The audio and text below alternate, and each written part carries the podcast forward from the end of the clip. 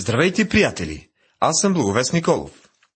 В настоящата поредица изучавания, които са върху посланието на апостол Павел към филипяните, ние навлизаме в най-съществената богословска част. Ако в началото ние говорихме за философията на християнския живот, то сега вече наблягаме на образеца на християнския живот. В миналото предаване започнахме изучаването на глава 2. Тази вечер продължаваме от стих 6. Който, както беше в Божият образ, пак не счете, че трябва твърдо да държи равенството с Бога. Първата стъпка надолу бе, когато той напусна небесната слава.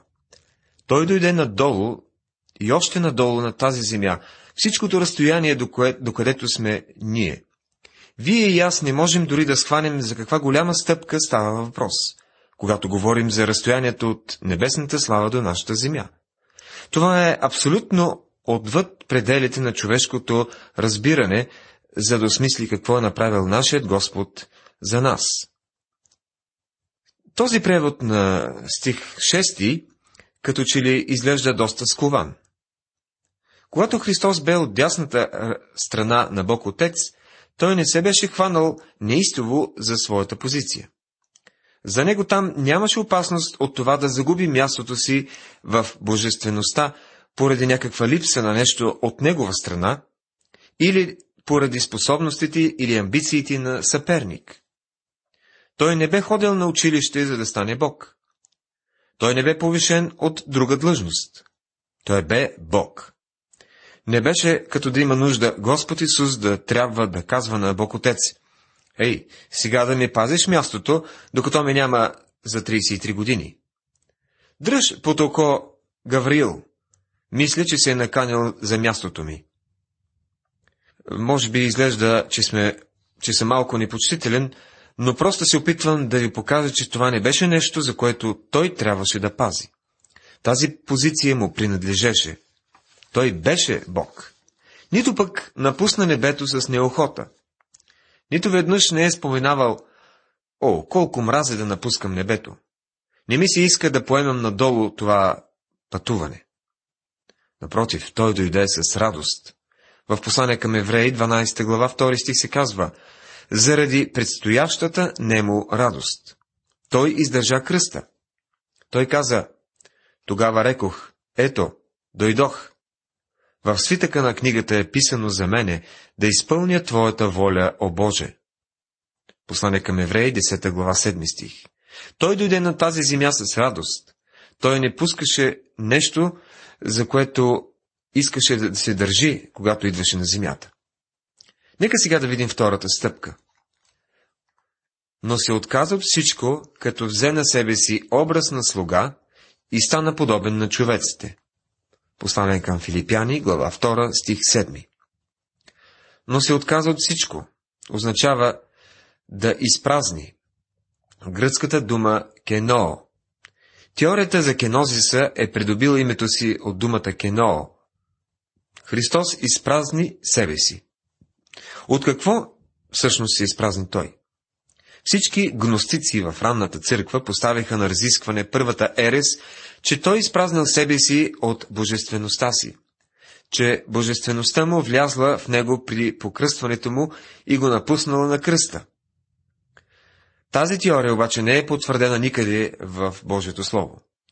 Той изпразни себе си от нещо, но това не беше неговата божественост. Той беше 100% Бог, когато се люшкаше безпомощно в пазвата на Мария. Дори тогава той можеше да изговори тази вселена да престане да съществува, защото беше Бог. Никога не е имал момент, когато той да не е бил Бог.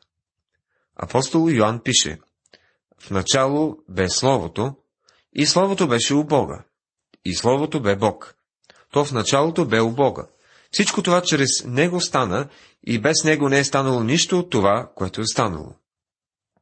И Словото стана плът и пребиваваше между нас. Евангелие от Йоанна, глава 1, 1 до 3 и 14 стихове. Тогава от какво се изпразни Господ Исус, когато дойде на тази земя?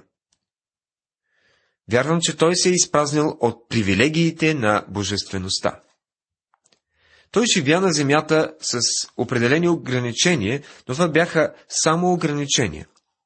Нямаше дори един момент, когато той да не е Бог. И той не беше по-малко Бог, защото той бе човек, но изпразни себе си от всички привилегии на божествеността.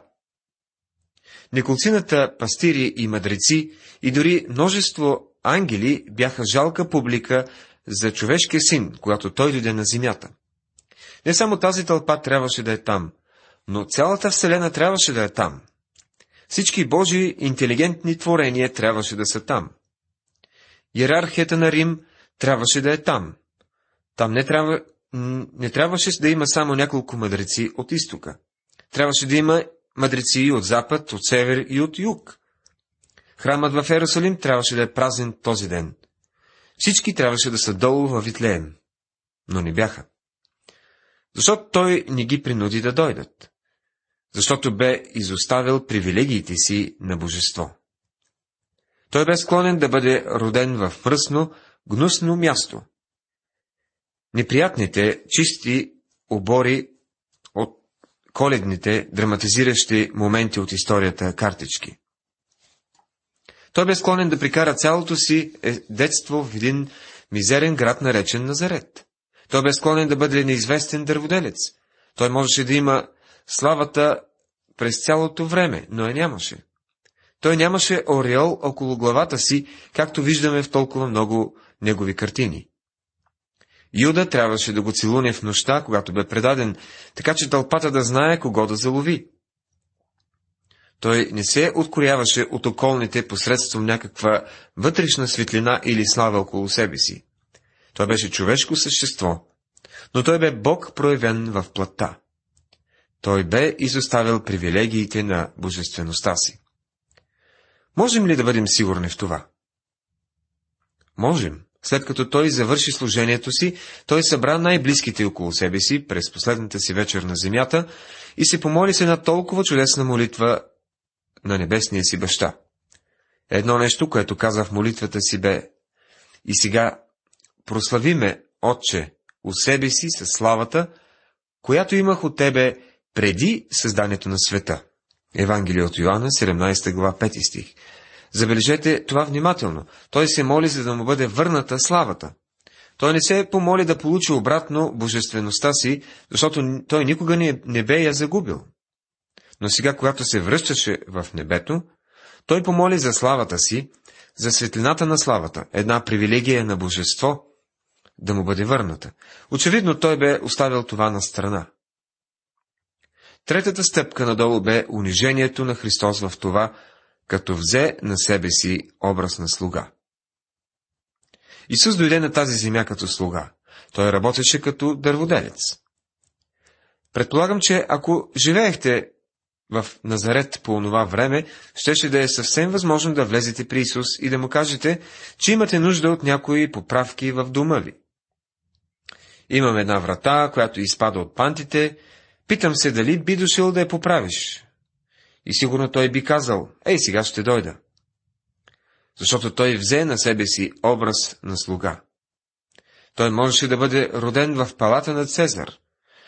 Той бе цар, но никога не предяви това по време на тези ранни години. Всъщност той не направи това, докато не влезе в Ерусалим в така нареченото триумфално влизане.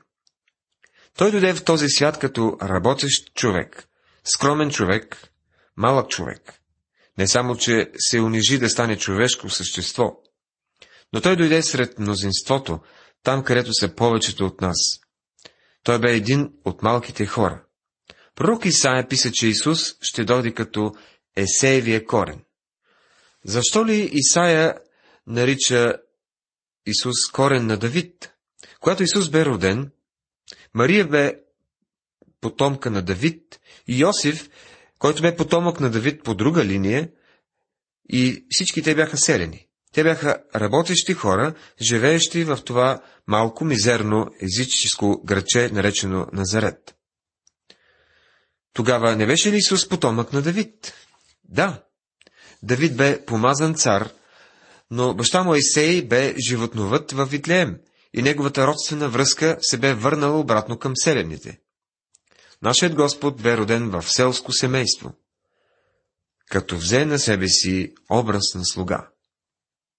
Четвъртата стъпка в неговото унижение бе тази и стана подобен на човеците. Много хора не могат да проумеят какво означава той да бъде в унижение.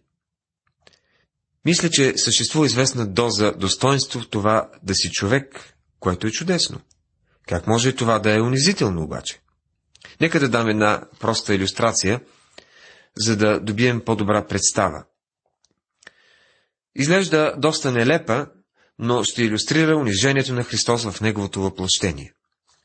Когато дойдохме в ново жилище, ние имахме опита на хора, живеели преди това в панелни жилища, където разни боболечки, мравки не измираха дори и през зимата. Намерих една линия, така да кажем магистрална линия на мравки, влизаща в мивката. Те излизаха от едната страна и влизаха от другата страна. Открих, че са намерили котията с захар и тяхната магистрала минаваше през нея. Не знам за вас, но предполагам, че, както и на мен, не, не ви са много приятни тези мравки, и особено близо до мивката и котията за захар. И така, какво трябваше да направим, освен да ги избием? И въпреки, че не се смятам за садист, нито за брутален човек, нито пък обичам да убивам гадинки, аз започнах да ги избивам. Поръсихме някаква отрова, за да се отървем от тях. Може би тези мравки са имали протестно събрание на това място. Може би носиха плакати, на които пишеше «Долу благовест, той мрази мравките!» Но аз изобщо не ги мразя. Ако имах начин да комуникирам с тях, да говоря с тях, да им прати съобщение, бих им казал «Вижте сега, не ви мразя, просто стойте по-далече от котията с захарта и отмивката». Но аз не знам как да им пратя такова послание, освен да стана мравка. И предположете сега, че имах властта да стана мравка.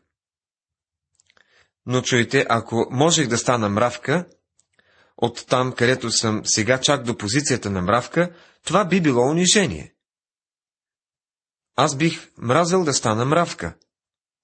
Но, приятели, това е нищо в сравнение с това, което нашият Господ направи, когато напусна небесната слава и стана човек, когато взе на себе си нашата човечност, когато стана подобен на човеците.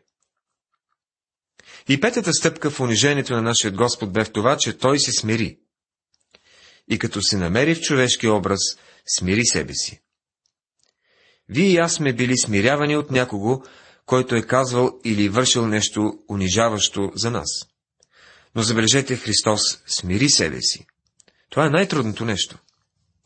Едно от най-хубавите неща, които съм чувал за Джон Уесли, е относно инцидента, когато той прикосявал един поток, над който имало тесен мост, широк само за един човек. Когато тръгнал да пресича моста, той срещнал един либерален проповедник от онова време. Този проповедник се надул и казал, Никога не правя път на глупак. Джон Уесли го погледнал за момент, усмихнал се и започнал да отстъпва назад, казвайки му, а аз винаги го правя. Приятелю, трудно е да се заеме тази позиция на скромност, но това ме кара да се замисля много повече за Джон Уесли. Ние намираме за трудно да смирим себе си, но нашият Господ го направи.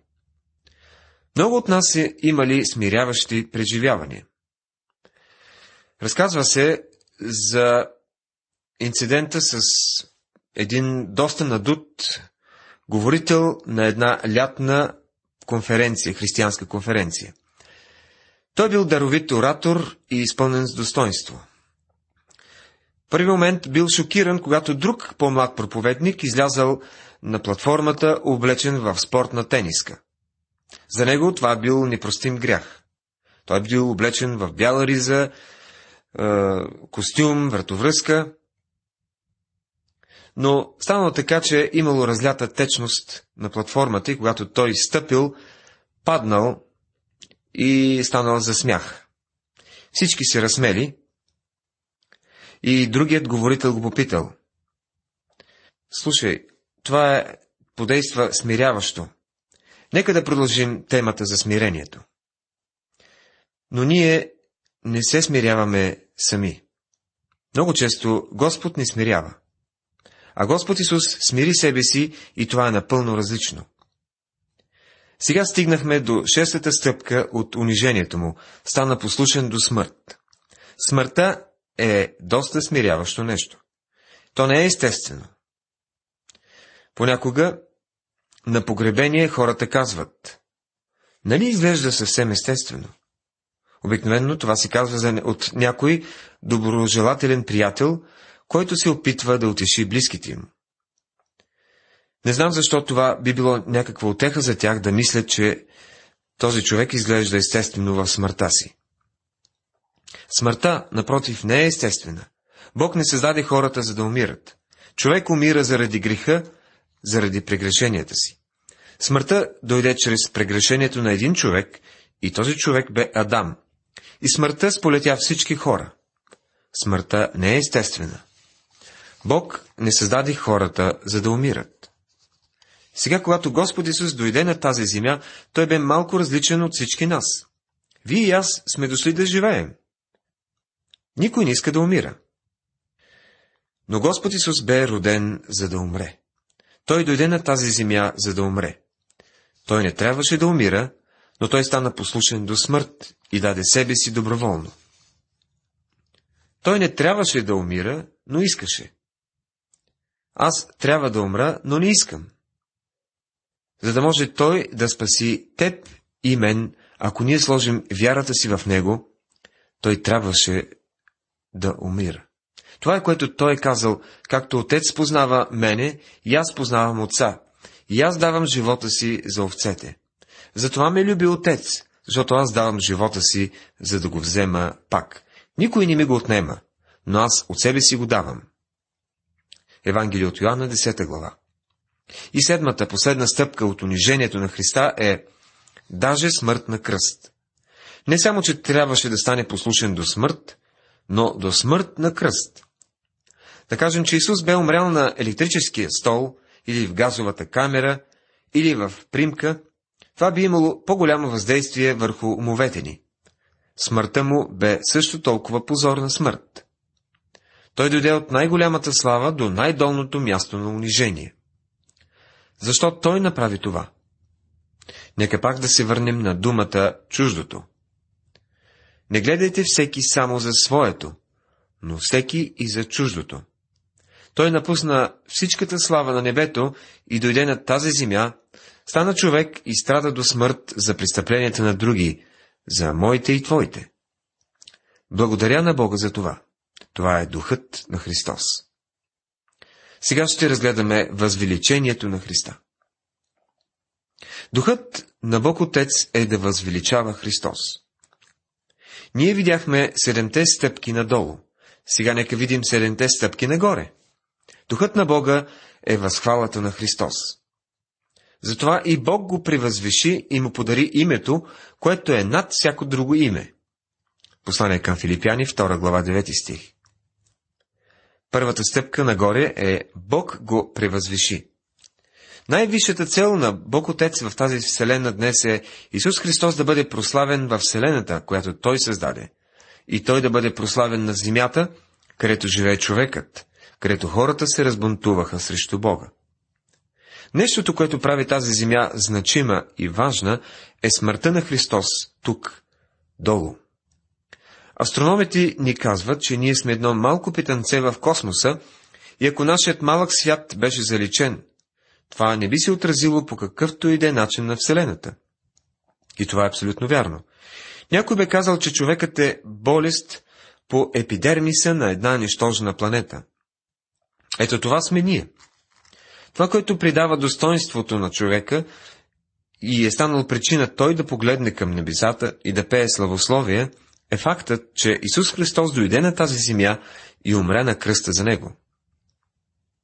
Сега втората стъпка и му подари име, което е над всяко друго име.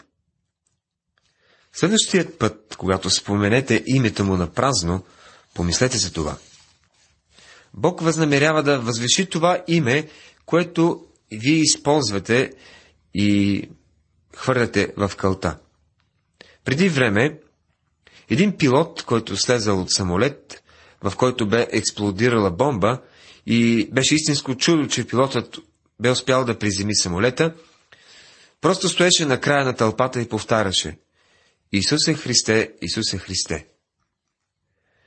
Надявам се това да е било молитва. Името на Исус Христос ще бъде над всяко друго име, над имената на всички велики хора от този свят и над имената на всички ангели в славата. Така, щото в Исусовото име да се поклони всяко коляно от небесните и земните и подземните същества. Послание към Филипяни, 2 глава, 10 стих. В този стих ние откриваме следващите три стъпки от възвеличаването на Христа. Третата стъпка е така, щото в Исусовото име. Исус означава Спасител. Преди неговото рождение в Витлеем, ангелът каза, ще му дадеш името Исус, защото Той ще спаси людите си от греховете им. И сега забележете препратката към пророчеството. А всичко това стана, за да се сбъдне реченото от Господа чрез пророка, който казва.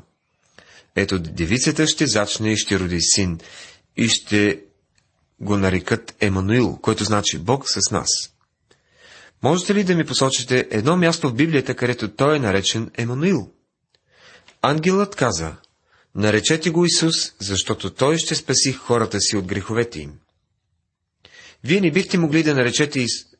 мен Исус, аз дори не мога да спася себе си, нито пък би било точно да нарека който е от вас Исус, защото никой от вас не може да спаси дори себе си. Всички ние сме на същия кораб днес. Човешкото семейство е на един потъващ кораб и той върви все по-надолу. Ако ще има спасител, той трябва да дойде от другаде. Има и такива, които искат да хвърлят спасително въже. Но това е като кораб, който потъва. Някой на горните палуби казва на тези долу в туристическата класа. Нека ви хвърля спасително въже. Но горните палуби потъват също. Въжето трябва да дойде от място, различно от човешкия кораб. Никое човешко същество не може да бъде спасител. Как може той да спаси хората си от греховете им? Защото той ще бъде Емануил, Бог с нас. Това малко бебе, което дойде ето там, във Витлеем, е Бог с нас. Той взе върху себе си не образа на ангели, но нашата човечност. Той е, Емануил, Бог с нас. И защото Той е това, Той може да бъде наречен Исус. И никой друг не може да бъде истински наречен Исус. Сега Бог казва, аз ще превъзвиша името, което му беше дадено, когато той дойде на земята над всяко друго име. Сега четвъртата стъпка на възвеличаването му е от небесните същества. И петата стъпка – земните същества. И шестата – подземните същества. Този стих е използван от някои, които поддържат теорията, че на практика всеки ще бъде спасен. Това е, може да се каже, култ. Един говорител направил такова изказване и казал, че Юда Искариотски и дявола ще ходят заедно по улиците на рая, защото в крайна сметка всички ще бъдат спасени. Разбира се, много е жалко, че се използва този стих, защото ако го сравните с послание към колосяните 1 глава 20 стих, ще видите истинското му значение.